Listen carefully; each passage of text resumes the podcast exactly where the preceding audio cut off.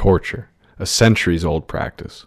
When Francis Fukuyama coined the phrase the end of history, the West, in his view, strode triumphant, demonstrating the virtues of democratic capitalism and the integration of peoples into an open and liberal framework over that of repressive government regimes of the communist bloc. When the War on Terror began in 2001, however, the United States, once the self appointed leader of the free world, managed to demonstrate just how heavy handed it was willing to be in order to liberate peoples of the world. In U.S. occupied Iraq, the Abu Ghraib prison served as a focal point for showing the world its willingness to openly use methods of psychological and physical humiliation to perpetuate its dominance.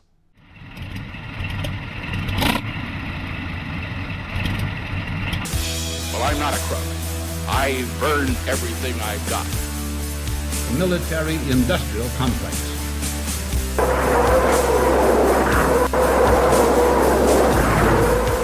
A new world order. But we are here to destroy the control over the industry of other people.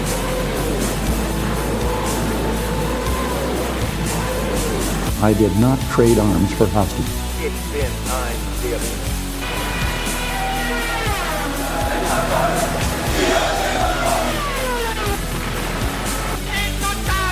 на полный разгром гнусных захватчиков.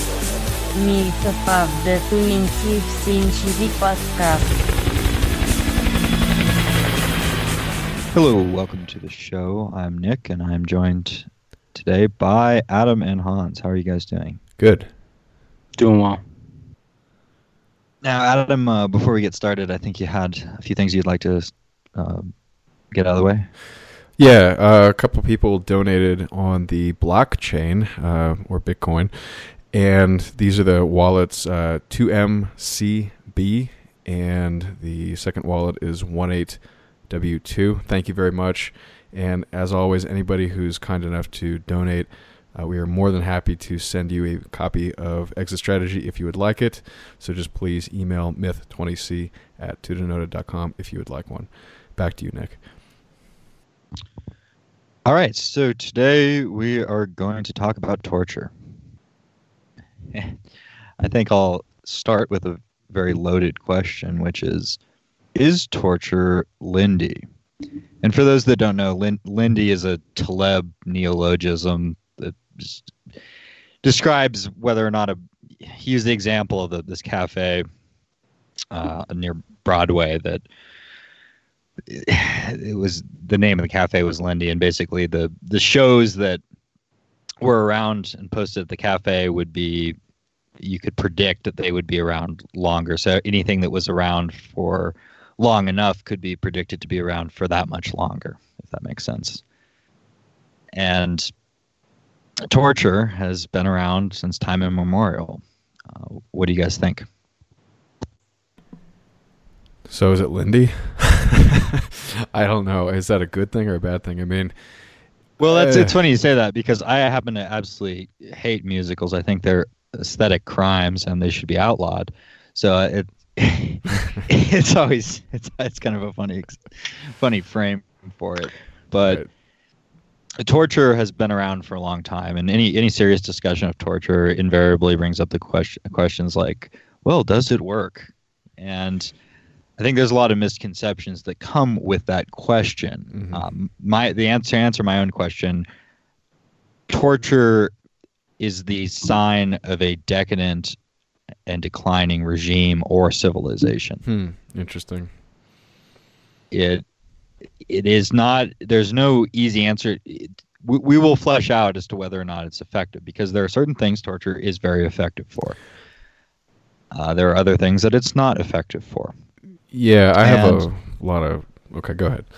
Well, in, in addition to this, torture is also it comes with it a, a karmic cost, and any regime that practices torture in, in, a widespread fashion, especially on its own people, uh, is sowing the seeds of its own demise, and there are a number of reasons for that.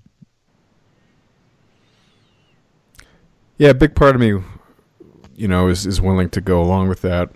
Um, you know, just sort of my own perspective on it without hearing what you have just said is in in a war, I can kind of understand why, especially if you're a soldier on the front lines and you capture some guy who just offed, you know, your officer, and you're like, you know, okay, tell us, you know, your and your comrade's positions, kind of thing.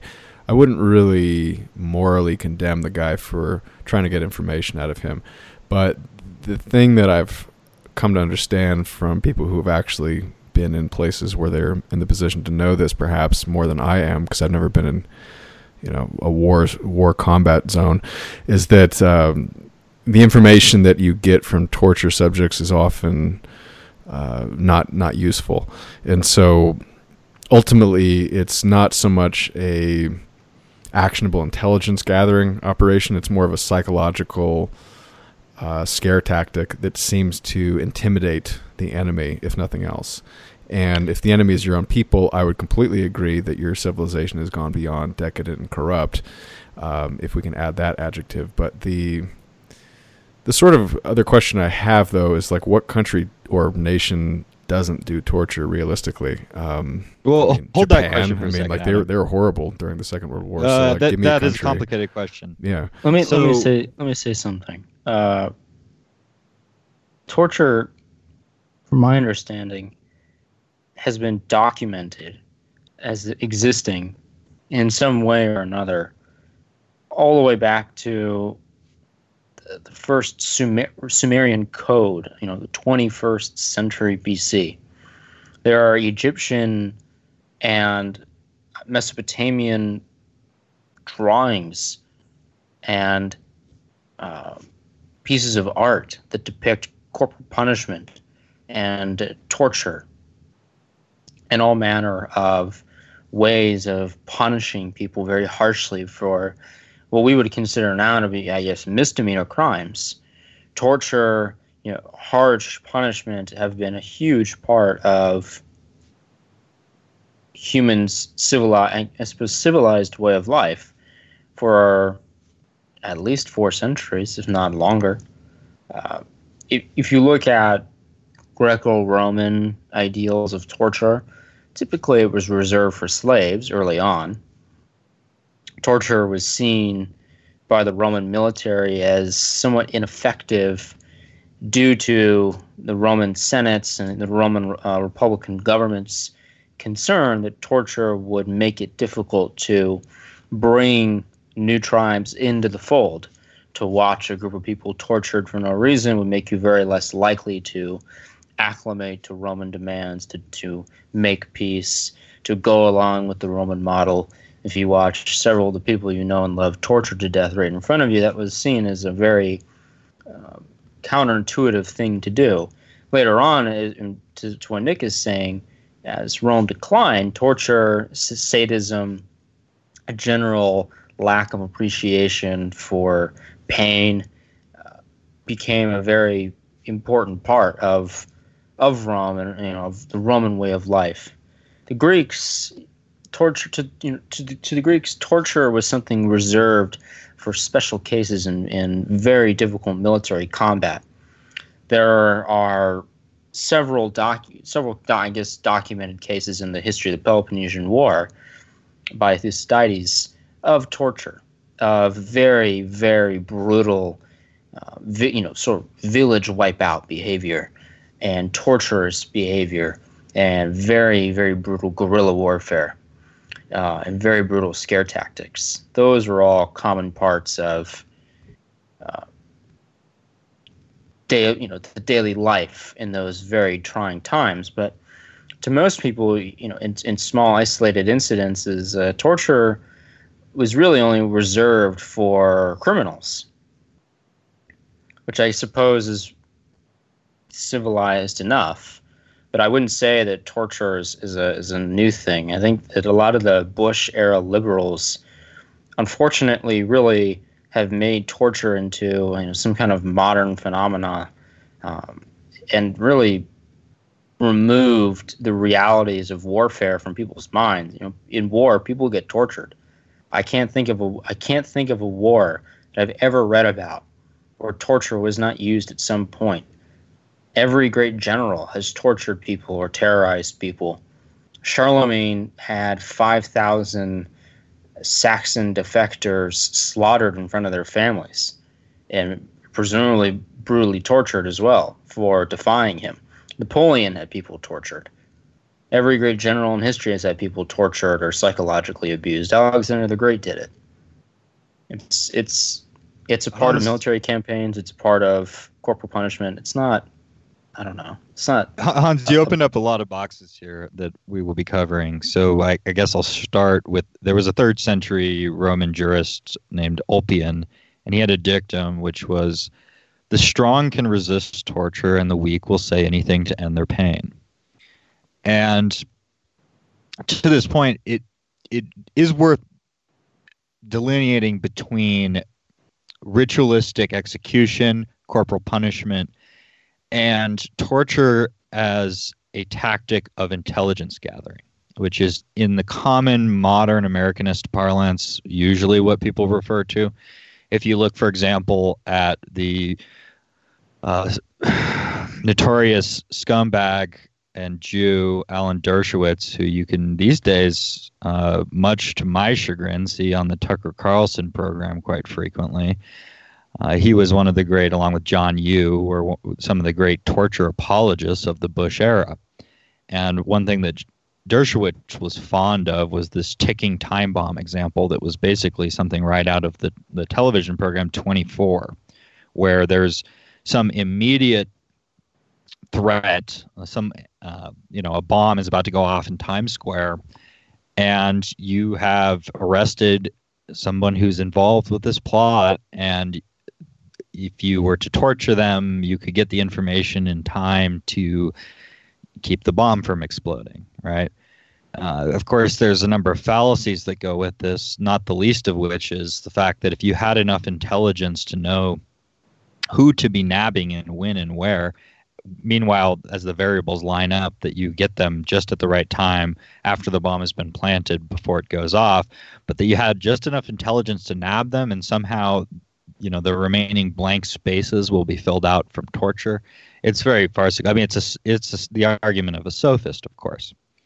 Uh, it's worth noting as well. I, some some of our listeners will be familiar with this, and other others maybe have a problem with me mentioning it. But uh, the late deceased Harold Covington, in his novels, the white uh, partisans in the Pacific Northwest, when they're tortured by the FBI, the instrument of torture is affectionately named Dershowitz needles. So I, always thought that was pretty funny. But this was a big thing that was going on for a while in the early 2000s uh, as the war on terror was ramping up. And the big event, the sort of iceberg event in the America's Torture Program, was, of course, the images that came out of Abu Ghraib. Now, there was a film that was made by a uh, a Jewish documentarian named Errol Morris, who I will say I'm a big fan of his work. And on a personal note, I will add that it was actually his film that he made on Fred Leuchter that got me interested in Holocaust revisionism many years ago. Uh, and that was, of course, not his intention. Just like it was not his intention when he made the film The Thin Blue Line that someone would be exonerated. He there's a lot about his films that end up being much better than he is as a person. Because uh, he has a very artful technique that does a lot to personalize the interview in a way that allows for things to organically emerge uh, that he can't entirely control because he chooses the way he does his films. It it limits his ability to shape the narrative, uh, as can be seen in the in the film about Leuchter, which I believe is called Mister Death.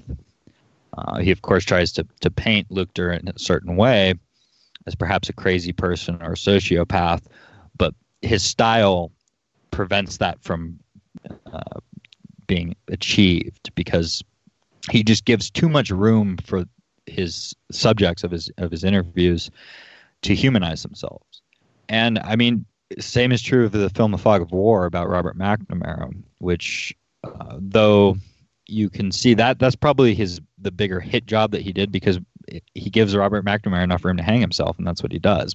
Yet at the same time, uh, it's probably the most anything has ever done to humanize the nerd mass murderer who is Robert McNamara.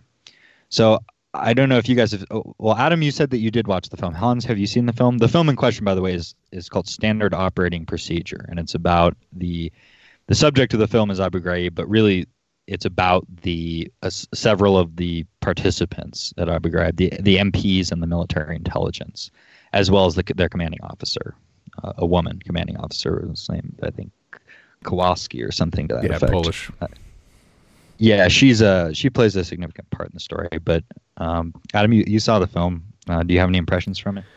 Yeah, I mean, it's um, it's kind of interesting how it's constructed. You're basically just thrown into the fray of these people talking, and they're just giving their personal accounts, and it's um, it's an interesting stylistic choice in that he doesn't have too much narration. It's basically just them giving their actual perspectives, and you can kind of piece together, like an investigator might have to, what is actually going on. Uh, and what's what's also kind of interesting is that there's a lot of um, a lot of personal drama that you have to deal with, and and individual people's trauma and biases that you have to kind of extract out of the facts themselves uh, to get at what is going on.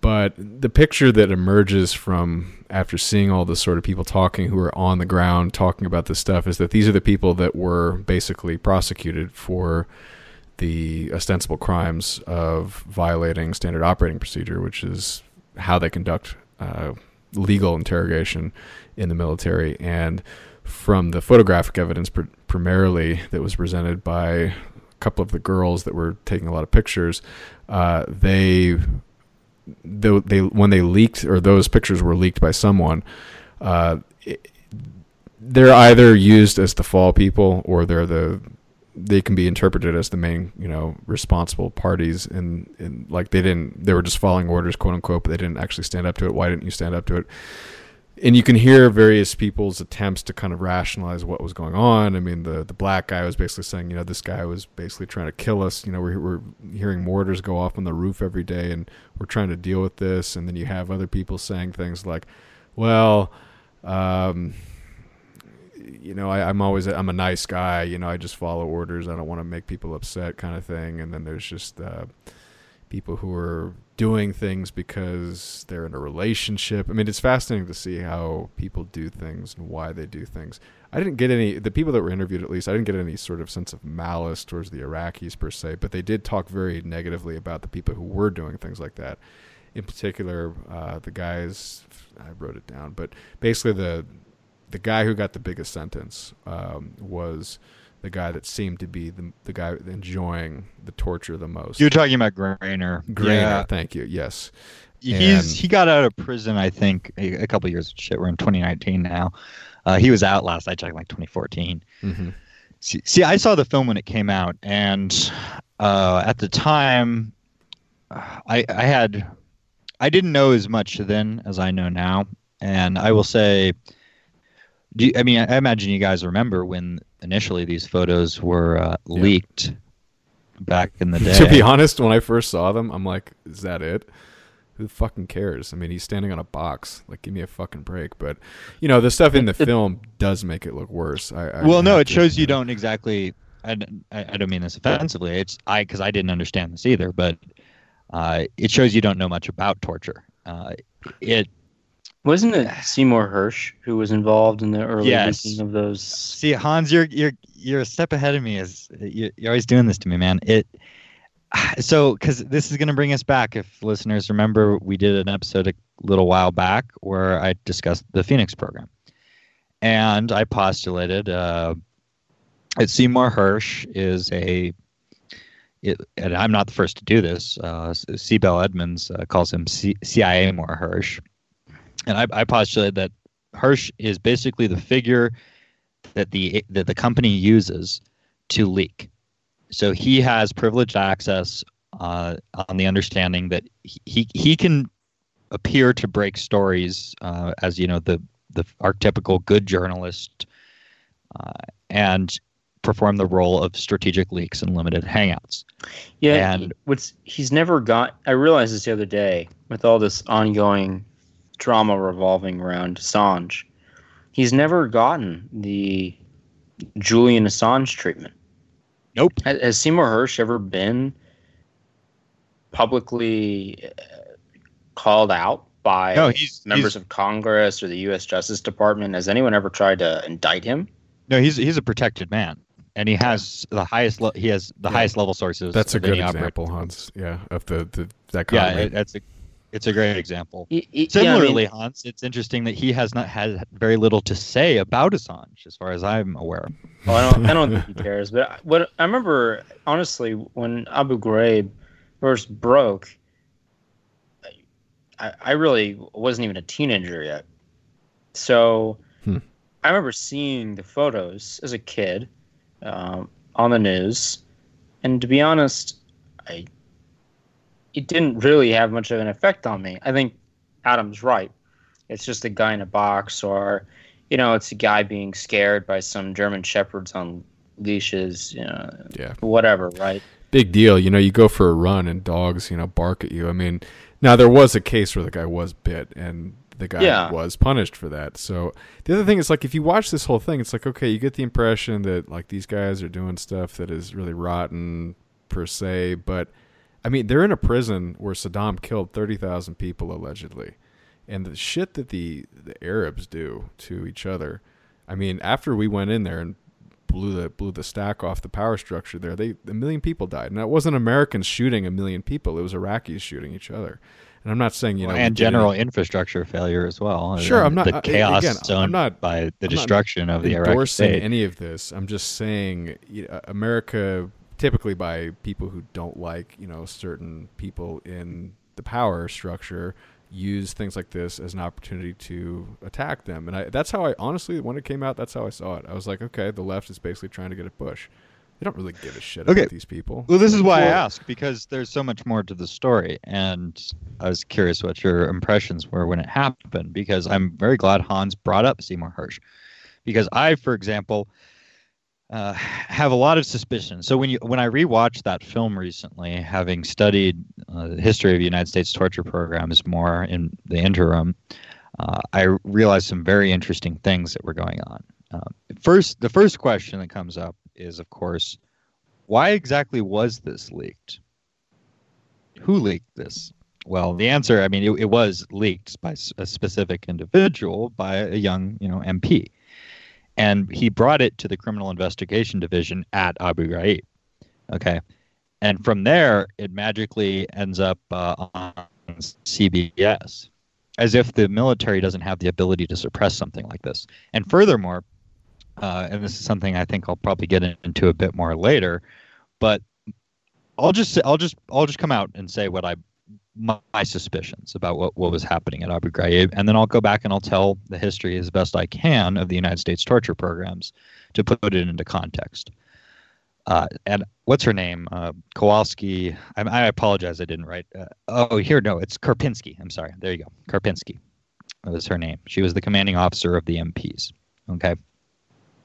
So she even said, uh, and this is a quote from her. She said that she did not see six or seven bad apples among her MPs, but six or seven individuals who may have been specifically selected. Now, if you watch the film, you'll notice, of course, the heavy uh, presence of women. And among women, of course, you have the typical uh, dog faced lesbian types. Yeah, as I was well going to say tackle faced, but yes, very yeah. good. So what what you're dealing with are people who clearly fit the bill of already being psychologically damaged individuals to begin with, as well as that young Negro named, like his name was literally like Javal. Honestly, that guy And I the- thought was the most coherent of all of them. To be honest, Well, they do a good job.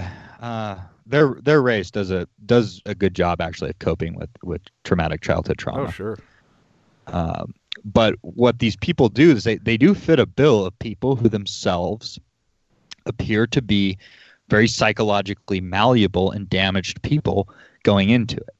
I mean, just the mere fact of a woman uh, ending up, an American woman ending up working in a prison in Iraq so uh, says something about where she comes That, from. that was one of the okay? first visceral reactions I had to the film. Is like, why are these women there? I mean, we know why, but it's just. Well, I there remember, are a couple reasons why, Adam. It's and because you mentioned the dogs too, and I I kind of wanted to slowly get into this, but one aspect of it was that the methods used by the American uh, state, or more, I guess more specifically, the intelligence services, uh, started to adapt later at tail end of the Cold War and moving into the Desert Wars.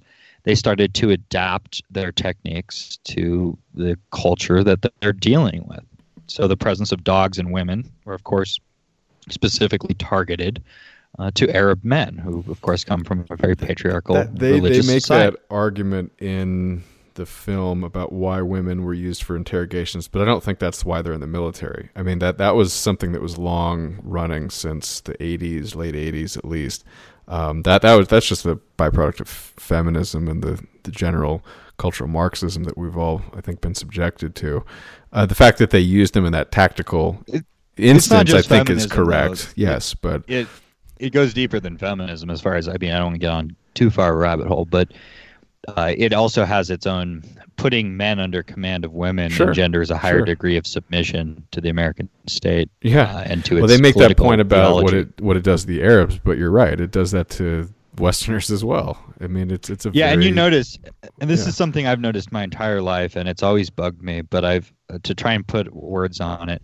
There's a certain language. I don't know if you ever talked. There's a there's an interesting phenomenon where if you talk to, uh, I've talked to both, you know, ex-cons and uh, COs, as well as, of course, you know, cops and other pigs of the system, and they speak the exact same language. Uh, there's a certain language when you're institutionalized in America, be it you're institutionalized in the American military, you're institutionalized in the American uh, prison gulag system, uh, you're on either side of the fence. You start to talk the same way, and there's certain hallmarks of this language. It may call it uh, systemese or in the institutionalized American tongue. And you'll notice things, for instance, they'll never use the word woman. They will always describe women as females. Uh, they also use this bizarre, their use of the term individual always has this bizarre euphemism to it, where they you could be dealing with obvious group of men, and you would not say those men over there, you would say those individuals over there. And it's the imprint on their minds of the system. And I this gets to where I'm going to go with this on a broader sense, and because one of to other boldly go in the- where no one has gone before. Same thing. Used to be where no man has gone before in the original. Uh, some some people listening will know exactly what I'm talking about. If you've talked, I'll, I'll just leave it at that. Some of you'll get it, some of you won't. Doesn't matter because I'm going to go on with what I have to say here, which is uh, they, they mentioned at one point, which was very revealing. They said, uh, as things escalated, they they did escalate. They explained their reasons why they escalated, but they would say things like, "We didn't touch them." Um, it wasn't it wasn't torture. It was one of the women says it's not like we were cutting off their heads. And I, what I believe happened was that Abu Ghraib uh, had parallel operations running. Uh, and they mentioned this, of course, that you had the OGAs, the other government agencies, um, CIA, DIA, Yeah, and FBI, that. coming in and doing things that were separate. In fact, uh, while the military intelligence would be interrogating the prisoners that the MPs were handling and preparing and you know euphemistically softening up for interrogation, uh, when in reality the, the thing is these kids what they didn't understand is what they were doing was not preparing for for interrogation, which is interrogation itself is euphemism for torture. They were doing the torturing. They didn't understand this, but what they were doing was the exact CIA playbook that had been around for 60 years, or I guess at that time, 40 years. What what is that exactly? Well, this is what I'll get into. I will explain how this works, but they're, what they were doing was precise out of the handbooks of, of CIA torture. And they didn't understand these things. They didn't understand, for example, why they were taking pictures either. And I have my own theories as to why they might have been taking pictures beyond what the ostensible higher level It, it was my which understanding they- that they were not. They were told not to do that. So you're saying that somebody else told them? Oh, to they were it? told to do that. Uh, they- the film doesn't exactly explain this. Uh, they were being one of them was, I think they were selected, and they were selected for the purposes of a psychological experiment, as well as potentially the deliberate creation of a scandal. Um, but one of them told, I believe it was uh, Graner, who was telling them to take the pictures. The purpose of the pictures uh, would be to show to other uh, incoming detainees or prisoners. That that's the purpose, Mhm. uh, at least. And they didn't know this. Uh, I I think another possible higher than that explanation would, of course, be for the scandal itself. Uh, that's speculation on my part, but part of the reason that I think this is they weren't dealing with what they were involved with. I, I think was a glorified uh, Stanford Prison Experiment 2.0. Nothing that they were doing was um, unpredictable. They, the environment was set up exactly for their behavior. This was established in the Milgram experiments. That they, it was known exactly what they were going to do. They were put in a high stress environment with uh, mortars going off, and they were told things like they would be told, for example, this Iraqi over here, he, he raped a teenager. This kind of how do they know that this is true? They were just told this, and I'm not. Th- this is me speculating, but what I will what I will demonstrate is the techniques that were being used were the old CIA playbook for torture. And the way that we can start with this is begins, of course, in the early Cold War with MK Ultra. The CIA torture handbook came out came out of the MK Ultra programs, which of course were initially you had Project Bluebird, which was testing drugs on soldiers and by the thousands at places like the uh, Edgewood uh, Chemical Arsenal in Maryland. Well, you had And- a, a Kubark interrogation manual, right? Well, I'm getting to I'm getting to Kubark. This this is where this is where correct. This is where Kubark comes from. So it starts with Bluebird and Artichoke. Uh, Bluebird was focused on the drugs and the hy- various hypnosis techniques, uh, because at the time you have to the presence of the the Soviet Union was being used as a rationalization for all ki- types of expanding covert operations and. Uh, people were impressed by the ability. They, they believed that the Soviets had some kind of advanced brainwashing technology. Uh, this was a common belief at the time in the 50s that they had. It was a remarkable new science of, of mind control and brainwashing, and that a lot of the stuff that was the auspices on which a lot of this stuff was funded. The reality, of course, is the Soviets were using very traditional police methods of of just standard beatings and abuse. I mean, it, there wasn't anything scientific about it. It was effective because it is effective. Uh, again, at certain things. For example, one thing that torture is a is a very effective at is false confessions. And so the liberal, the well-intentioned liberal humanist type who's criticizing this, especially one who um, isn't prone to what maybe some of our critics might refer to as conspiracy theory, they would say, well, what need would the liberal state ever have for false confessions? And I would say, well, look at Khalid Sheikh Mohammed. But that's for later. So you had Bluebird and Artichoke, and Artichoke was uh, using American subjects. It was p- put under the CIA's Office of Scientific Intelligence. And they did things like uh, leave people on LSD, uh, constant LSD dose for uh, 77 days. Uh, this is where they tried out things like sodium pentothal, various chemical hypnotic techniques, and this was done in cooperation uh, with the Army and with the Navy.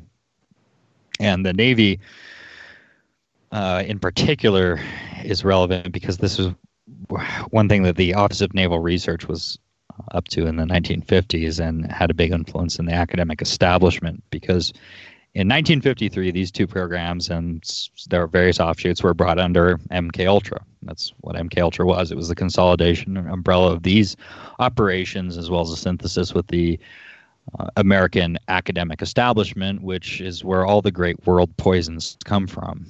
And you had, of course, Sidney Gottlieb was put in charge of the scientific research, and it was under Richard Helms. Uh, Dulles was, of course, still head at the time. But they found that drugs were not very effective uh, when all said and done. And they put out, and speaking of the education complex, the way this worked is the Office of Naval Research, they put out, um, I think it was 117 contracts at 58 American universities. And this was done through the Ford Foundation and the Rockefeller Foundation. And people who cooperated with this, various academics, psychologists, and, and by the way, the APA, both APAs, mind you, there are two. There's the American Psychological Association as well as the American Psychiatric Association. The APAs were complicit in this at the beginning, and the APA, by the way, was involved in the 1940s as well through their division of military psychology. American University was a key component of this. They had the Bureau of Social Science Research, and a few key discoveries were made at this time. So you had uh, Dr. Donald Her or Hebb, who was a uh, he was a leaf, and for our listeners, just remember when people say that Canadians have never contributed anything to uh, America or Western civilization, even in its perverse late stage here, uh, just remember that Canadians actually contributed heavily to advanced torture techniques. Uh, in fact, they were pioneers in the field. So Hebb he he found that sensory deprivation uh, was the avenue of research that was most fruitful. And you had other people uh, such as uh, Albert Biderman, Irving Janis, Harold Wolf, uh, Lawrence Hinkle, who uh, worked on things of a similar vein. And these were their research is where the two key pillars came from of the American torture doctrine and they were found to be through empirical testing the most effective ways of uh, we should say what effective means because th- this does get into the murky territories. Effective at breaking a personality uh, effective at rendering personality regression and in the process of doing so creating a emotional tie and sympathetic connection with your torturer. Uh, this this is what was learned because this, mind you, this was not at, from the auspices of how do we extract information. This was under the auspices of how do we control the human mind and human behavior. And the most effective way to do this was found to be these two pillars that will be present all the way up into Abu Ghraib, which is sensory deprivation, self-inflicted pain. Those are those are the two key pillars of an effective torture. And more effective than drugs, more effective than beating. Sensory deprivation, they found that people deprived and uh, total sensory deprivation, that is uh, tactile deprivation, audio deprivation, as well as uh, temporal deprivation and temporal manipulation. The technique that we'll get into is the manipulation of clocks, uh, the manipulation of mealtime, uh, the random interruption of sleep, not just for sleep deprivation, mind you, which was also useful, but in order to create temporal uh, temporal disorientation. So you so said the, would, the measure of success is if they can break you. Is that what you said? If they can create meaningful personality regression. So you become infantile. You become yeah. You become obedient, weak-willed, and extremely malleable. Correct. Right. Yes. Okay. So it's not measured on information extraction. It's measured on controllability of the subject. Well, this is before again to remind the listeners as well, uh, I'm talking about the early stages of this, which is MK Ultra. the The plans for this were much more grandiose.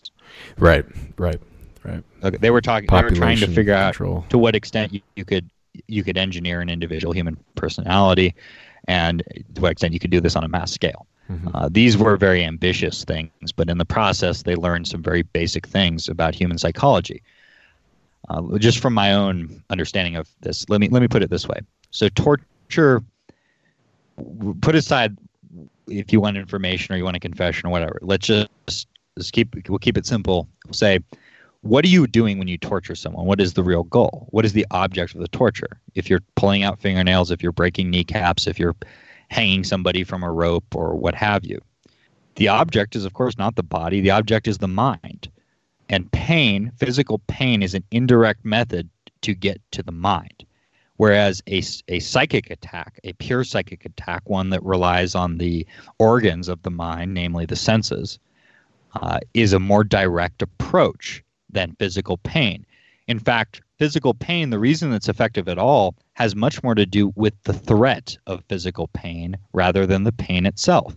In fact, pain, when administered, can actually have the adverse effect of hardening the subject's resistance to you because the subject is aware that the pain is externally based hence self-inflicted pain as the second pillar if you can get create a situation where the pain which weakens the mind and weakens the will uh, if you can make that pain something that is caused by the subject rather than by the torturer, then you do two things at once. You you break that external uh, relationship where the, the the source of the pain is from outside themselves and they no longer have the same will to resist, as well as you can better establish the rapport that you want to create that sort of Stockholm syndrome type relationship where they call out to the torturer as their savior, right? Which is why a common necessary technique when pain is administered in a in a correctly in a in a correctly done torture setting, uh, the the torturer always must preface the administering of pain with things like I shouldn't have had I don't want to do this this hurts me to do this I I just want to help you this kind of thing right uh, I'm a little unclear on what self-inflicted pain in your so when you see are. the images of the hooded Iraqis uh, standing with their arms extended Mm-hmm. uh, oh, he- his arms get tired, kind of thing. Oh yeah I mean your arms can break No, no, I, I get it, but the uh, so that's what you're talking about. So you're basically Yes. you're, you're straining yourself to basically avoid something. yeah else, you're put but- into a stress position and Okay, in that stress Yeah. yeah. but you're not this is the difference though between you could be shackled in a stress position or you could be told to be in a stress position Mhm. uh, the self-inflicted pain is when you're you comply and you put yourself in a stress position So, so what I learned from the film, because I never understood why this guy was standing there, but what he was apparently told, uh, the guy with the sandbag over his head with the wires hooked up to him, he kind of looks like a, I don't know, like a Jesus or wit or kind of a weird witch kind of thing on a cardboard box. He's doing that because apparently he was told that if he falls off the box, uh, the floor is electrocuted and those wires will basically the, the, the circuit will be closed and, and he will die from electrocution. And so they were doing several things. Apparently, this uh, sort of self-inflicted pain f- through stress, uh, torture was was being done, and also uh, it keeps him awake because the fear of obviously falling asleep and falling on the floor is pretty strong, and so it screws up your ability to be alert because you're sleep deprived. So yeah the re- the way that you get someone into a stress position to create self-inflicted pain is by use of fear uh, in the case that you mentioned, the fear was the lie that his uh, hands were hooked up to electrical wires and that he would electrocute himself if his hands were to drop. Now, there is another lesson learned that applies to Abu Ghraib that came out of this time with the early MK Ultra experimentation, and that is, of course, something I think most people are familiar with, which is the Milgram experiments. Now, we don't have the documentation to prove without a doubt that this was a CIA-funded uh, program. However, the to my mind, the circumstantial evidence leaves very little to doubt that that was exactly the case. Uh, suffice to say, Stanley Milgram himself had a very cushy relationship with the Office of Naval Research, and the context and time in which this occurred is highly indicative of exactly uh, these programs. So, what we learned from the Milgram experiment is, of course, that uh, almost anyone can torture. Right? It's easy to turn someone into a torturer albeit uh, and this is something I, I first noticed many many years ago when I was first became aware of the Milgram experiments, which is that there is a self-selecting sample of people who are willing to cooperate with institutional activities. you, know, peop- there are certain people who would just not cooperate with this at all, and, and th- these people would be less inclined to do exactly as the man in the white coat says. Uh, I will just add that. I don't think the exact correct conclusion is that anyone, I would say any lemming is capable of this, and certainly any dogs of the system are capable of this. Uh, and then you also had, uh, yeah, John C. Lilly, who is, is famous for his, his dolphin stuff. You, you guys ever see Day with the Dolphin, uh, but John C. C. Lilly was he dropped out of a lot of the stuff because he didn't like it was going but he the sensory deprivation tank i think uh, really his father is john c lilly and it's kind of interesting you have people i, I know that uh, the popular uh, podcaster uh, slash former host of fear factor joe rogan uh, he, he owns one of these things and it's kind of an interesting parallel to lsd it's like this stuff is created uh, and funded to be used in military and social control applications, and then you have like hobbyists who who drop acid and spend like an hour or two a day in a sensory deprivation. Well, but, okay, but I think most of what he does in that is without the acid. I'm sure he has done acid. No, but- I meant those. I'm comparing the two. Like Mhm. th- th- Joe Rogan using a sensory deprivation tank, or just your average. He's just you know. meditating. That's what he's trying to do. Yeah. Well, that is a thing uh, to be said that these techniques, somebody who is adept at meditation uh, would have a lot more resistance to this form of torture. But your average person, uh, this is this will get them screaming for the wall quicker than physical punishment, or rather, physical torture, I should say. It, that I mean, this was this is what they found. This was empirically validated that this was the more effective approach. Now, that's not to say that a fusion of the two is not uh, also uh, very effective. In fact, it's probably, I'll, I'll get into this, but just some other figures lurking in the background here. Uh, you also had the, the infamous Dr. Ewen Cameron. This is where he had his psychic driving experiments. Uh, so you put people in drug coma, and then you basically tape messages into their into their brain. You you put them on a, like a football helmet or whatever, and you you play these messages nonstop. Usually stuff like "Your mother hates you" or "You want to have sex with your mother." Uh, these were the the typical choices for the messaging, and they would be played nonstop on loop. It was known as psychic driving. Uh, and he, he got his funding to use uh, some do some very unethical experimentation at the Allen Memorial at, at McGill, which is funded by the CIA. And there's a front CIA organization that, that funded it, which is the Society for the Investigation of Human Ecology. Human ecology, by the way, is typically a euphemism for things that glow in the dark. Just so you know. Uh, and then you had deep Wait, patterning. what? Radiation? What, what are you talking about? Glow Human ecology. What, what glows in the dark? Oh, the oh, it, it's it's meme speak. I'm just referring to the. Oh. I'm picturing some like Monty Burns like uh, barrel of radioactivity. Like I don't, I, I couldn't quite understand what you're talking about. no, about. there was a there was a great heard that. counterculture hero of our of our. Here, Hans, why don't you explain to Adam what I mean? No, I mean, I- I thought we were all in the know about that meme. I swear we've used it internally a hundred times. Yeah, I know. I- at this point, honestly, guys, I Uh, am becoming. Did you just kind think we were talking about radioactivity for the last two years?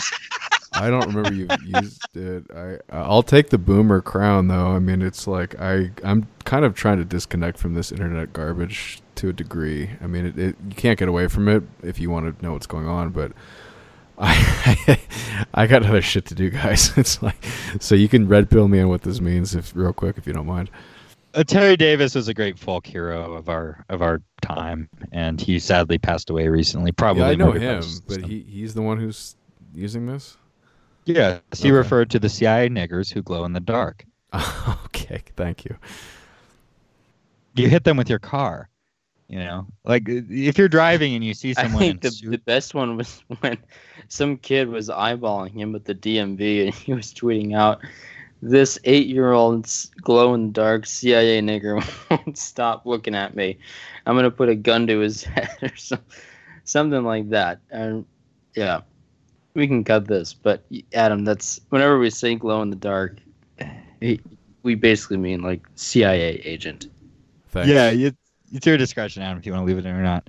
So I'll leave then you have in. deep patterning, which is a similar another technique came out of this, which was you start it's a three tier process where, uh, and this was what Ewen Cameron was uh, able to do. He used.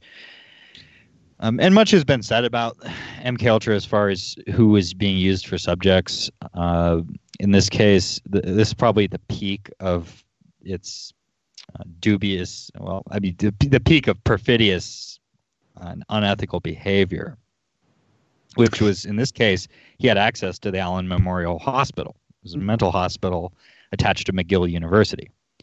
And so you had people coming in like average housewives and things like this who just had uh, depression or some pro- problem and they were seeking some uh, help for this. and what would next what would happen is they would be subject to what I'm about to explain. And but this got declassified in like the 80s, and there were lawsuits over, and most of these, I think there were like nine plaintiffs who ended up uh, suing, and they got paid hush money of like 750,000 each, which uh, you decide if that was just based on what I'm about to say, which is the way that these uh, experiments work, the depatterning process.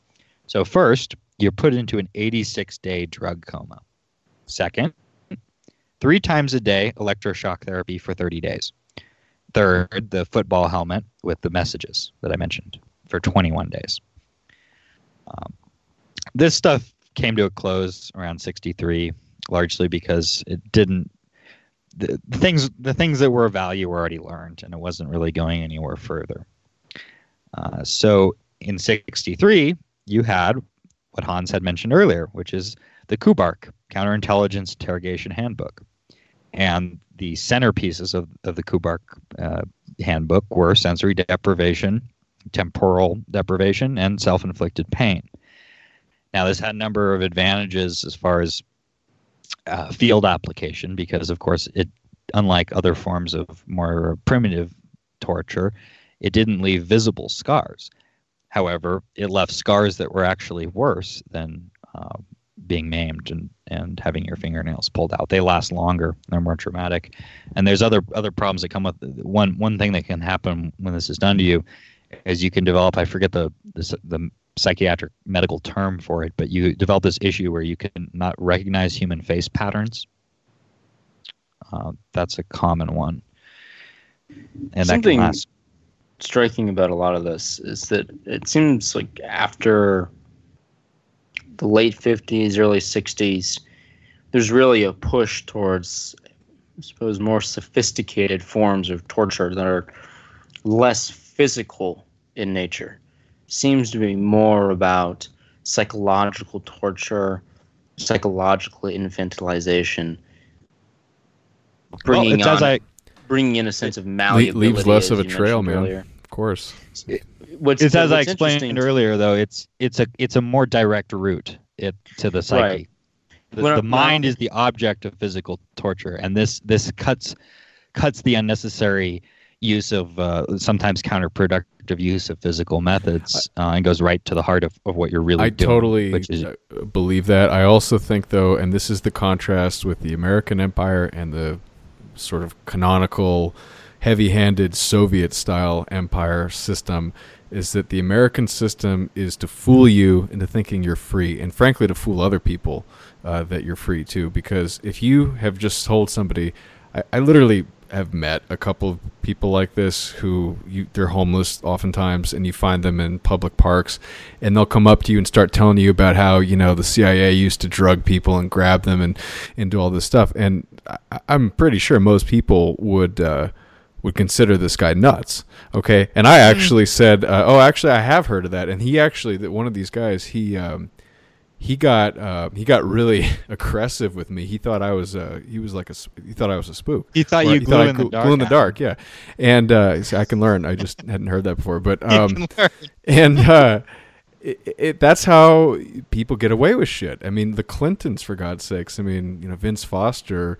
You know, was sort of the big thing in the '90s, but since then, I mean, Seth Rich. I mean, people just kind of push these things under the rug, or they they kind of explain it and rationalize it away if they don't have direct, obvious evidence. We talked to Tom Sunic last uh, last time, and he basically told us you knew who the communists were, you knew who the bastards were, and he said the thing that scared him about America was that you couldn't tell who your enemy was, and I think that's intentional. I'm Yeah, an thinking. American- I'm, I'm, well, let me say I'm thinking about uh, you, what you mentioned about the Soviets never trying to really institute the sense that you, you, were perhaps free. They were they were so much more, I guess, crude in a lot of ways. They were I'm thinking. crude. I, I'm well. I'm thinking of uh, a lot of the early incidences of, of public outcry towards torture. Actually, come at the the cusp of you know the beginning of the American Empire in the late 19th century, early 20th century. Theodore Roosevelt was basically uh, lambasted in the papers and, and popular circles uh, in, or I guess, I guess more elite circles, really, due to his uh, alleged support, support for torture with uh, military torture within the Philippines. Uh, and he had also personally overseen torture during the Spanish American War. Uh, there were accusations of torture uh, by the Americans against people like Smedley Butler. We I wish we talked about this in the Smedley Butler episode. Uh, you know, he was a professional uh, sort of American Empire arsonist in his early days, and he, you know, he would go around to a lot of these key locations and perform all sorts of what I think we would consider now, in the modern parlance, war crimes. Uh, very sadistic treatment of locals, sort of put down operations there were even accusations of torture throughout the Prohibition era.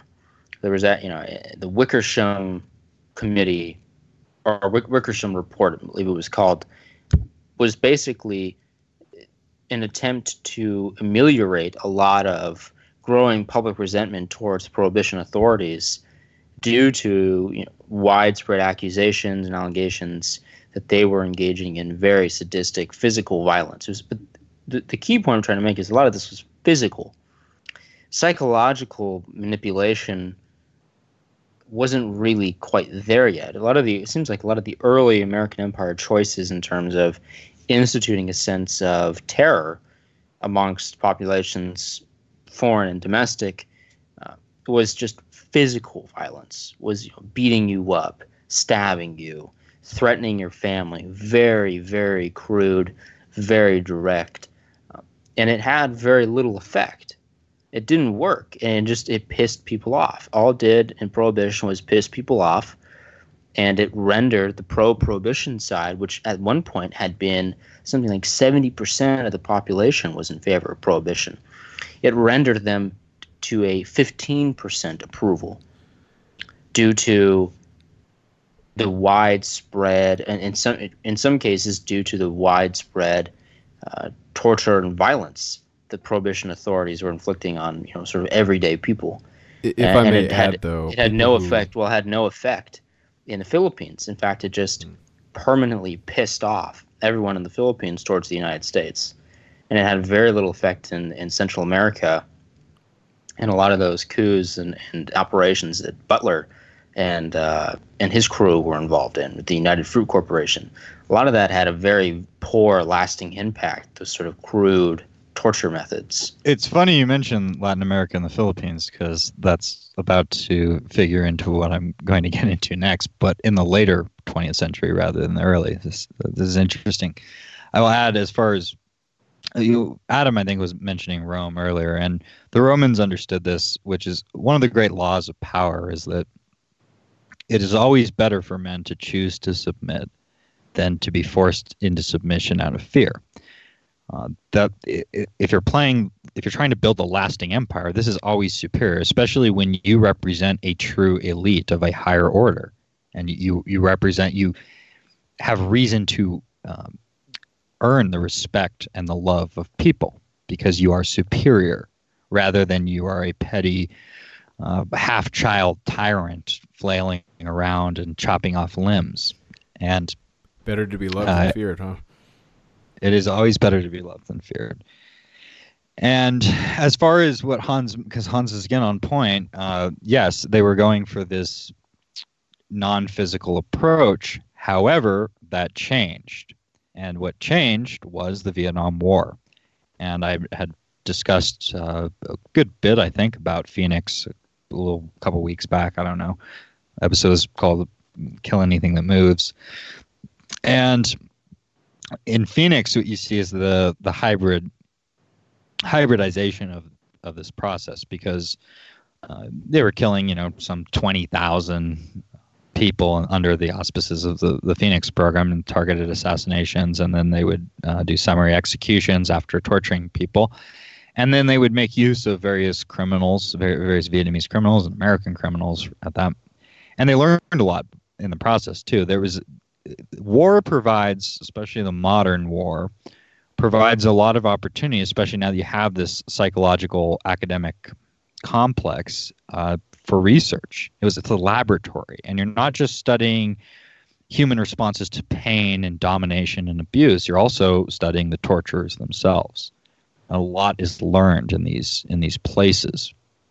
And Phoenix, uh, they the violent techniques they they were trying to apply the the new techniques. However, you're dealing with the Vietnamese themselves who are applying, so they're still doing the raping and the the dismemberment and this kind of thing.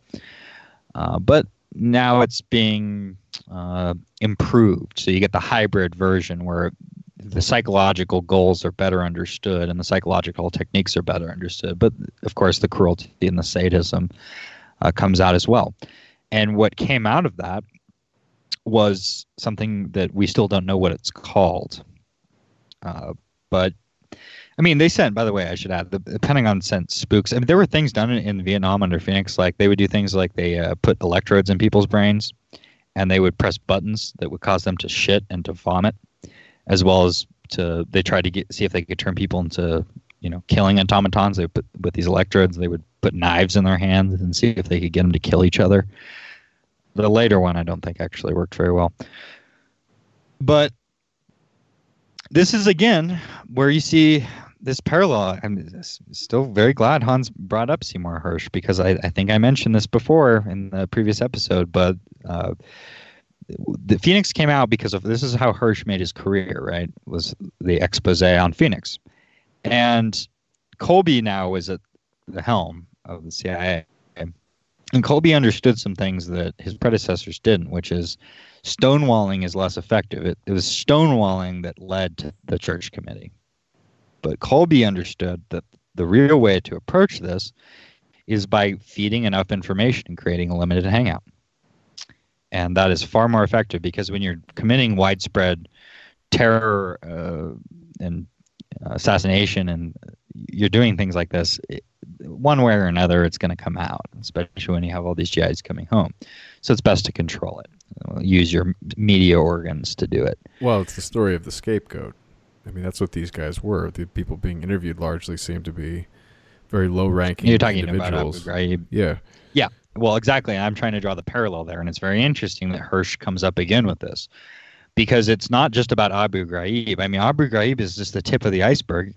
And if anything, it's I think it was dangled there on purpose because there's no reason that this had to be done. At this point, the CIA, CIA had black sites all over the world. I mean, you had they could take people to Thailand, they could go to Afghanistan rather than Iraq, where you had full CIA control. There was a lot of them the in uh, in Egypt. It was Eastern uh, Europe, Egypt. Well, they didn't control Egypt. So places like Egypt and Syria, Jordan, Morocco, Uzbekistan, whatever. These are places where you have more of that uh, partnership, like in Phoenix in Vietnam, where you had the locals who were doing a lot of this and created plausible in Latin America and in the Philippines. Uh, where it was the locals who did this, but they were using CIA techniques and they had CIA advisors. Whereas the actual, the ones we know of, the actual full CIA black sites that are run entirely by Americans, and I mean, they probably have some Israelis there as well. Or uh, we know Thailand, Afghanistan, uh, Diego Garcia Island. Are we going to get zogged, by the way, for this one? I mean, No. if we know about of it, this I doubt it's that sensitive. Uh, okay, yeah, this is public knowledge, and yeah, Eastern Europe. Well, And one of of the ones you- I know that they used freak or they used Romania and Lithuania frequently. Yep. And, And, then I you have Camp. I can't remember the exact reason why, but there was some legal loophole that particularly the Bush administration, there uh, you know W I should say, uh, figured out. It was it was this this group of guys, including John Yoo and some other ones who uh, who all sort of narrowly escaped prosecution. Uh, but all, all these lawyers for the, the uh, you know the W administration basically determined that there were certain countries that hadn't signed certain clauses of various EU or UN directorates regarding human rights or torture. Yeah, it was the it was the UN stuff, and it was the Vienna. Right, I'll get in this. This will come out. I'll, I'll get into this stuff because there were some changing dynamics at work here. But as for Abu Ghraib, just to emphasize the point, uh, none of it was not necessary to put any of this under the army. I think it was done on purpose. It's the only explanation, personally, that I can that I can find. Because, I mean, this is the whole reason that Camp Echo exists at Guantanamo Bay. Like, you don't need I mean, th- to put Well, them under regular army who like- have their own uniform code of justice. Uh-huh. That it was actually stricter, mind you, than the official uh, United States government position that would apply to uh, intelligence bureaucracies. The U- army, and this this came out of the 90s. It, it's the story's a bit complicated, but the uniform, the Army Uniform Code of Justice was stricter and it included these methods of psychological torture and sensory deprivation.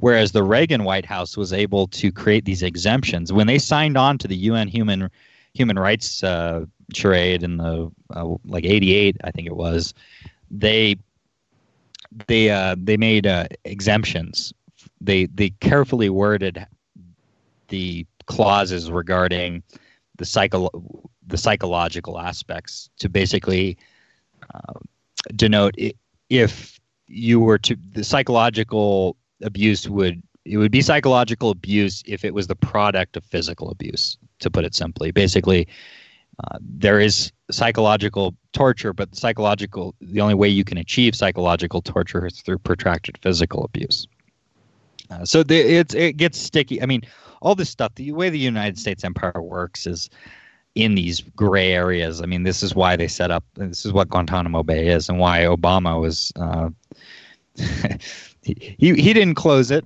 and it was funny. I remember when that film Zero Dark Thirty came out, which is again more of this like twenty four esque. I've still refused to torture. watch that.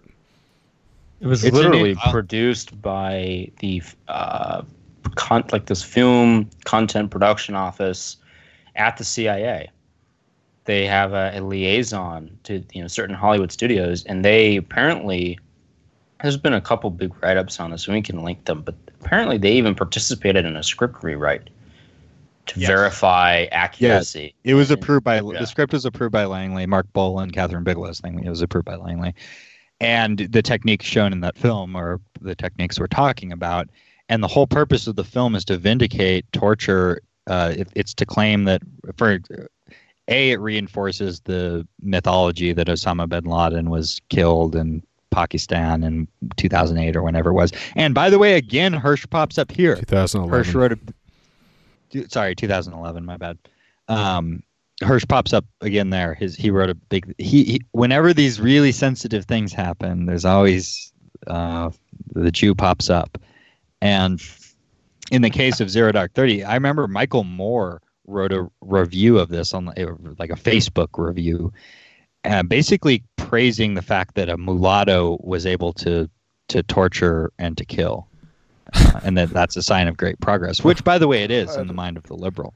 It is a great it is great progress when you have uh, some mongrel who's uh, now killing and murdering in the same way that the old WASP elite would, I uh, I guess, to be God, proud guys, of. Our our race is go, gonna be culled. Uh, We cannot have people like. I mean, he's literally dead weight. I mean, this this fat slob, you know, is calling for the other to do despicable acts in the name of our society. Uh, to whose benefit? Uh, I don't know. His camp, uh, their camp, not my camp, and I don't want these people in my team. Um, you know, you so, could feed an commentary. entire village of people from Papua New Guinea off Michael Moore for probably a month or more. Yeah, they could do the, the dance and the, the, the tiki torches and everything. I mean, they would they would be very they celebrate you know that discovery, that pile of Yeah, he- filth. He would Yeah. provide great sustenance. Um, so, to moving moving moving on. So, uh, lesson. Oh, if, if I could make a one quick point about your previous comment about why they may not have done this at Gitmo, um, I think it was just a, a logistics thing. I mean, I'm speculating. I don't know this, but given the fact that they were in like Afghanistan is which was a much smaller operation, but given that they were in an active insurgency zone in Iraq and occupying a much larger population-wise speaking country, they just had a huge volume of people that they had to process. No, I just mean that. I, I understand your point. I just mean that as an example. Uh, more realistically, what they would do is move them to the black sites in Afghanistan or to Bagram. Bagram never got the scrutiny that, uh, and the same stuff yeah, went on at yeah, Bagram. yeah. Why have the army like having people leak stuff? I mean, I I see what you're saying. Yeah, No, and not only that. I mean, logistically speaking, you had people b- being brought in from Afghanistan to Abu Ghraib, rather than being taken where they're picked up in Afghanistan, and then you had them being cartoonishly questioned about Iraqi officials. You have some Afghani tribesman who's being asked about like the higher because these these fucking American government pigs they don't know shit. They're just you show them a deck of playing cards and you're like, oh, this is bad guy. You find bad guy. But let me move on here. Uh, my contempt for the average American culture got better of me. Uh, okay, so so what you had after the lessons learned from Phoenix and the sort of hybridization between the no, we'll call it no touch torture to sum up the techniques I described: sensory deprivation and self harm. Uh, that model was then we don't know what this was called, but it was Pro- Project X. Okay, and that was the packaging this in a way that it could be exported to U.S. client states. So you had uses of uh, and other things that were learned in Phoenix too, because it's not just the interrogation slash torture techniques, but also just general counterinsurgency techniques that were learned in this. The stuff was all put together in a nice package, wrapped up in a bow, and sent to the Philippines and Latin America, such as sodium dipenthanol, abduction of family members, how to organize priority lists for uh, targeted assassinations, exiles, beatings, executions, etc. And there was one place where this really did backfire, and that is, of course, in Iran. Uh, when when Mossad and the CIA created the Savak, and they used these, uh, gave these handbooks out.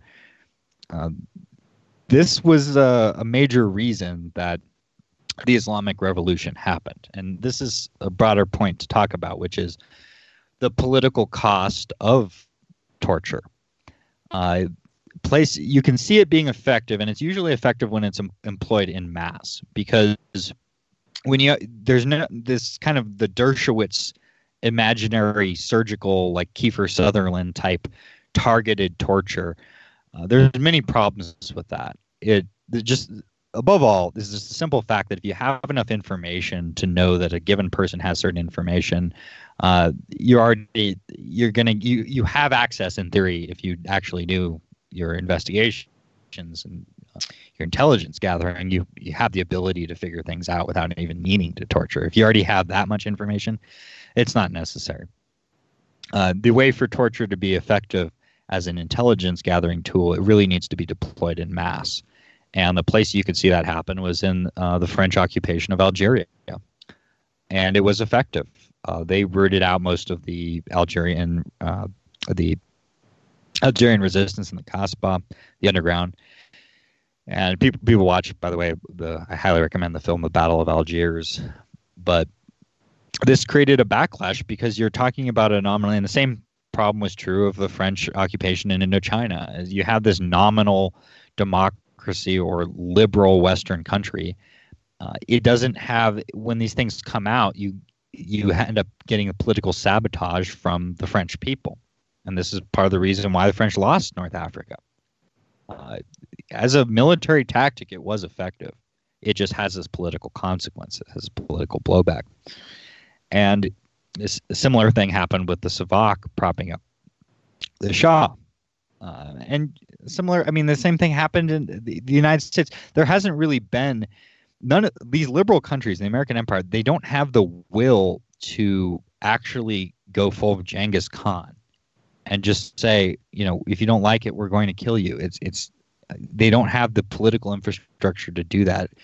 That's why the United States and the, the spooks and the shrinks, etc., were so interested in the idea of this sanitized approach to extracting both information and compliance from subject populations, uh, because this is just built into the political ethos, the political theology of America is that America is good and that they they're bringing liberation and the freedoms, et cetera, et cetera, blah blah blah blah blah. If you watch, uh, for example, the the film Standard Operating Procedure, you'll see again that systems speak, where the American military and the, the American political elite they they just the language they use is always so sanitized, and, it, and this is it's just part and parcel again of of the American political theology that it needs that they're bringing liberation, they're bringing democracy and freedom, they're bringing peace and justice and this kind of thing. So they can't. They have to stay away. I mean, this is what the simple euphemism. I mean, what is you have enhanced interrogation? Interrogation itself is a euphemism for torture. I mean, that that's what it is. It's if I may right? possibly shill for the use of that word to distinguish from torture torture to me could be also just be used f- for punishment, not necessarily information. But interrogation does imply that you are seeking information. Now I understand what you're saying also, but uh, that does. Yeah, separate. but I mean being broadcasting. I mean, there's there's its use and just the actual. Because if you go back and you read the actual CIA handbooks, they're not writing to your average American uh, military type or mm-hmm you know the public they're they're much more blunt. I mean i can read. I mean i mm-hmm. have a couple of their okay. manuals. I mean th- this you'll see this. So anyways to back to the point project project x was the form in which they were trying to package the stuff and ship it out. So they shipped it to iran they shipped to latin america and the philippines and in the had the project x manuals were basically the adaptation adaptation of uh, the previous manual, only with the experiences of Phoenix in mind. So you had their various manuals like the handling of sources, interrogation, uh, combat intel, uh, terror, and the urban guerrilla, this kind of stuff. And the School of the Americas is a very famous thing that grew out of the American export to Latin America. I think people are probably familiar with the School of Americas. It's assassination, United States uh, run CIA assassination school. Mm-hmm and they teach these techniques, right? And yeah, but by the way, if, if anybody ever wants to hear, because you know we're we're just guys on the internet, basically. You know, we read a lot, we talk to people who are you know in slightly more of a position to know things. But if anybody wants to hear from a really good primary source, or at least a very good secondary source, because she slept with the guy who's basically doing these types of things, uh, check out the videos by Kay Griggs. Um, her husband, former husband, was basically a U.S. Marine, uh, and she, I think she mentions the School of Americas. Uh, th- this was the stuff that you know military intelligence was engaged in at the time in the '90s, and or the late '80s, early '90s. Uh, and it's very, very dark, very dark. I mean, how they find these kids basically from broken homes. They they basically manipulate them psychologically because they're looking for father figures and they sort of take on that role as the, the sort of agency or military institution. And then they basically program these guys to go out and, and do their dirty work. And because they're from other countries besides the United States, they're somewhat disposable. And you have that plausible deniability. So it's, it's very, very nasty, very nasty stuff. And she talks at length about how this was going on.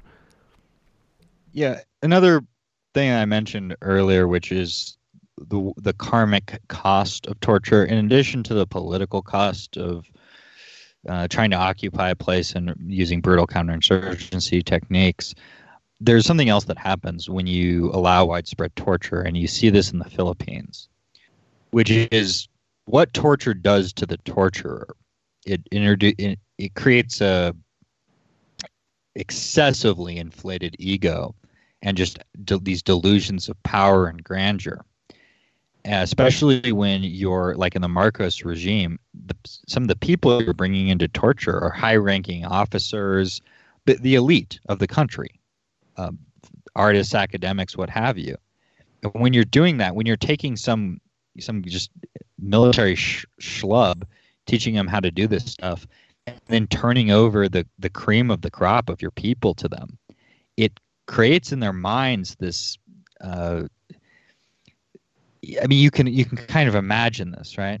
It it, it elevates them and ele- it and it makes them see their own people as this as the enemy of society and how they can manipulate their way up and that they're basically the the top of the food chain. And what this led to in the case of the Philippines is the insurgency against the Marcos regime was full of these tortures. The uh, RAM movement. It was an organization that was filled with former military torturers, and they, they came out on top in the end in the, in the 90s. So when you're in charge and you allow these people uh, to lay their fingers on the, the elite of your society and to uh, dominate people in this way, with cruelty and uh, sexual uh, abuse and humiliation. Uh, you create a cancer in your own ranks that uh, will come to eat you. Which is, by the way, when these things happen, when there's a turnover in society like this, you have a, some kind of revolution or pseudo reform or what have you. Uh, the torturers are always the first to go, uh, if if you can get your hands on them. They're they're some of the biggest targets because people are aware of this. People who who know are aware of this. So, um, basically, what ends up happening is, you know, you, you've heard of the stuff in Latin America and the Philippines and Iran, and this is a United States torture manuals being exported. And it at the end of the Cold War, uh, there's it's tampered down a bit, and you have the aforementioned UN human rights resolutions and stuff. And there was, you know, swarmy exemptions made by Reagan, et cetera, uh, that laid the groundwork for what came again to the surface in the early 2000s at Abu Ghraib. I think that's a good cursory summary. I, I, could go on longer, but I feel that I've gone on a little too long. Uh, I don't well, want to bore anyone. Well, you're talking about the standard operating procedures, like what constitutes torture. Is that what you're talking about? What Reagan did? Yes. Well, he managed to the Reagan administration, which was a, a CIA administration. Uh, well, through George Bush, frankly, but yeah. Yeah, exactly. A CIA administration. right so uh, they they managed to create space for the exact style of torture that the CIA is most fond of because it's the most effective. Because uh, your average person, they're given to think of torture only in the most lurid. As you said earlier, it's like how is this guy with a bag over his head standing in this way, which is sensory deprivation and uh, self-inflicted harm. Mm-hmm. How is that torture? Well, not only is it torture, it's the most effective kind of torture. uh, especially, and, and adding in psychosexual humiliation, which is what the mm-hmm. other photographs reveal, forcing um, forcing men to, to masturbate and yeah, God, using I know using women, shirtless women, uh, rubbing red paint on them and saying it was menstruated blood. Uh, cultural uh, forms of humiliation like the use of dogs for Arabs, etc. Uh, this is actually the most precise and effective form of torture. And so if when I, people saw these images, they were mm-hmm. told, of course, that this was some kind of anomaly, when really it was the capstone of 40 years of experimentation with different techniques of mm-hmm. of psychological torture that were set in motion by the post-war CIA and the American and Canadian and British, uh, the Anglo-American um, academic establishment, and the Jews of course. So if if I can read what the I believe was the at least one of the investigators charged with um, investigating or prosecuting this case against the military individuals at the prison conducting some of this illegal activity. Uh, he defined what criminal torture is. Uh, I wrote down three at least. So physically injured, uh, sexual humiliation apparently is uh, considered a crime, uh, and standing idly by while someone does one of these things, in at least the case of the military, that's dereliction, dereliction of duty. Uh, however, the standard operating procedures, which are not considered criminal, are, as we've talked about, having this guy in a box. You know, it's not really physically harming him, making them get naked, putting panties on their head. It, it's sort of a gray area, but not really that uh, physically harmful. Obviously, sleep deprivation is is allowed, and any sort of physical discomfort, but not injury, is allowed. Yeah, the major techniques that were applied at uh, Abu Ghraib were yeah, dietary manipulation, uh, environmental manipulation, and environmental manipulation is really key. It's it sets the groundwork for the mind. Uh, it deprives any sense of control over oneself in relationship to the environment, and it allows the elevating of the torturer to the status of sort of like a, almost a god, because they're the ones in yeah. total control of all aspects of reality, of reality itself, mind you, because and you have sleep adjustment, uh, which they're they're careful not to say sleep deprivation because they'll say things like, oh well, they have to be allowed four hours of sleep uh, every 24 hour period, and you can't do this for more than 72 hours. Presence of the dogs, isolation, false flag, where you have people who, who interrogate them who are uh, from a different country or present themselves as being from a different country of the United States. Uh, loud music, yelling, um, uh, deception of various kinds, and of course the stress positions. I mean, these were the techniques employed, and these are the techniques that were a long time in the making. Uh, If I may, uh, I don't know exactly what you'd call this, but um, I, I kind of usually sort of just throw it into the broad category of like gang stalking of somebody who's not actually in prison. But the typical techniques that I've heard described by people who have at least felt like they're falling victim to this stuff, and this is actually part of the trick too, is that they they have these sort of very kind of uh, circumstantial pieces of evidence that they can kind of show to people, but then that in and of itself is not that strong, and so it makes them look crazy, and so they they start questioning themselves as other people are questioning them, and this is a very uh, very nasty way of getting to somebody Yeah, because it isolates them. gaslighting. Yeah, uh, and and so, so examples of this are like if you go into your house, you know, and like furniture has been rearranged. I mean, how do you sort of explain that to somebody? It's like, well, this guy sounds crazy. Like I don't know what his living room looks like, kind of thing. Or if you if you see repetition of certain like cues or colors or numbers or, or faces or names or things like that, words that pop up. Um, these just sound like you know schizo, you know, attributes or. But it's not just that it's it's deniable. but it could be I mean, real too. also- you know, that, that's what. well, yeah, but these are also profound psychological attacks. Mhm. Uh, and they grew out of MK Ultra, specific the furniture arranging. I mean, that's an environmental control. I mean, to read out of the CIA, I mean, could read out of Kubark. I could read out of the Human Resource Manual from Honduras. Uh, environment from the Kubark. The, the room in which the interrogation is to be conducted should be free of all distractions. The colors, the walls, ceilings, and rug furniture should not be startling. But then uh, more advanced Honduras manual. Yet the questioning room is the battlefield upon which the questioner and the subject meet. However, the questioner has the advantage, and the A has total control over the subject and his environment. Uh, here's an interesting thing on drugs too. People, uh, I should have stated earlier and clearly that there is no such thing as a truth drug. Uh, this is a this is total nonsense. Doesn't exist. In fact, what's more effective is the illusion of a drug. So you have a quote from the Human Resource Honduran Manual. There is no drug which can force every subject to divulge all the information he has. It is possible to create a mistaken belief that a subject has been drugged by using the placebo technique, or from the original Kubark, just as the threat of pain may be more effectively in, in, induce compliance than its infliction, so an interrogatee's mistaken belief that he has been drugged may make him more useful interrogation subject than were he actually under narcosis. I thought alcohol makes you slip up. Uh, uh, I mean, yeah, sure, but it's. I mean, there's a lot of things you and people can slip up and run their mouths, of course, but this is we're talking about an actual interrogation, giving someone a fifth of whiskey or whatever. I mean, it's probably honestly it's more effective in a certain sense. It's it's more than stringing someone up on a wall. I mean, like to sit down uh, under plausible cover with them and just like buy them drinks. You can, I mean, this is how you can effectively extract information uh, from unwitting subjects. Things Sure. change though when people know that they're being interrogated. I mean, that, that's that's like the classic business technique too. Negotiations, you get the guy drunk. And the Chinese are notorious for doing this.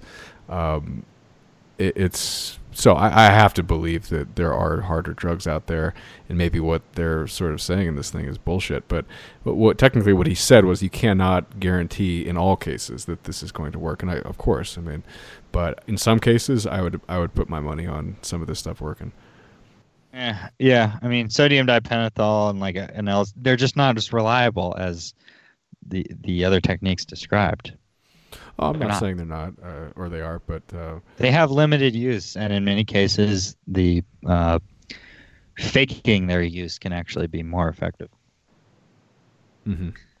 Uh, I guess I, I've summarized most of what I wanted to go over. The main point I wanted to make is that what you see at Abu Ghraib was, of course, and I, people I'm sure suspected this to some extent, but it wasn't some uh, anomaly. It was actually very by the book. What's not by the book, though, was who was doing it. The use of these low level MPs uh, and the presence of uh, photographs.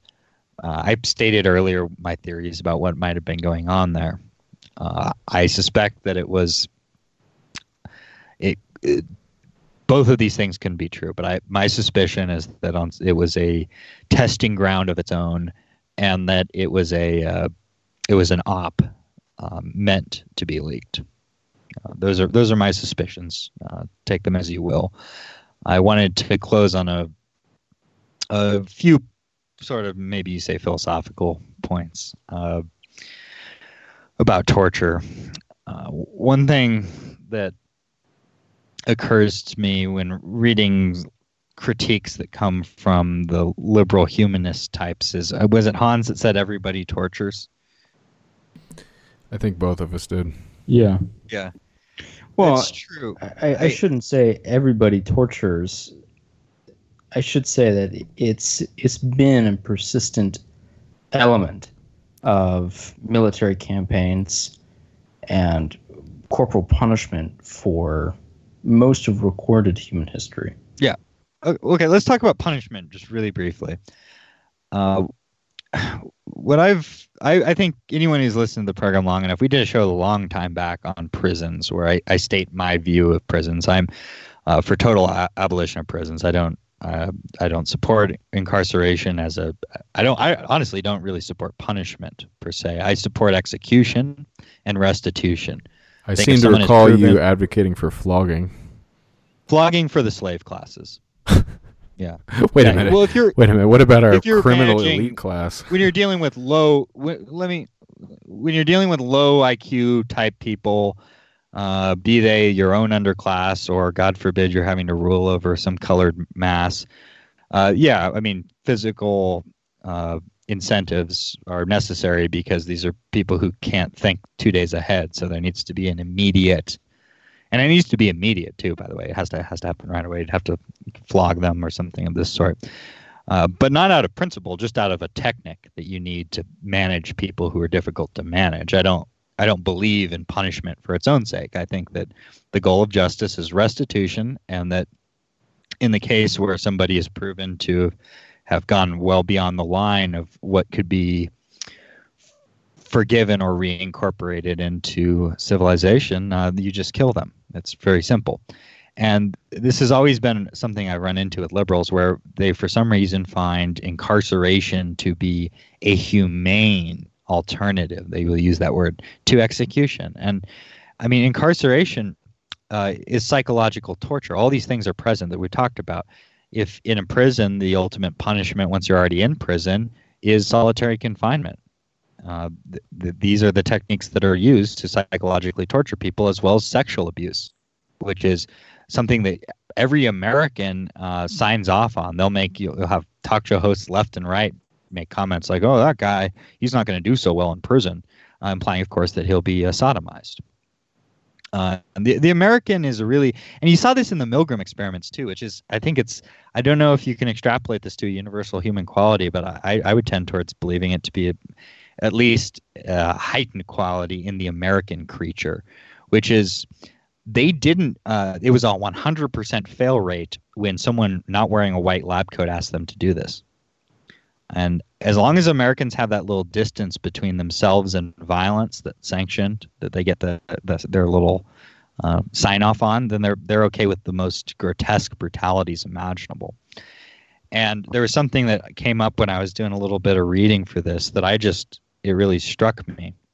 Uh, this is a quote from George Bush after the after the Abu Ghraib uh, incident came to light, and he was forced to apologize on on national television. And this is what he said. Uh, he said. he, this after he promised to demolish Abu Ghraib, which I think actually never happened, but this is what he said a symbol of disgra- Abu Ghraib is a symbol of disgraceful conduct by a few American troops who dishonored our country and dishonored our values. And after to be demolished, he he said, um, it would be demolished and then replaced with quote a modern maximum security prison as a fitting symbol of Iraq's new beginning.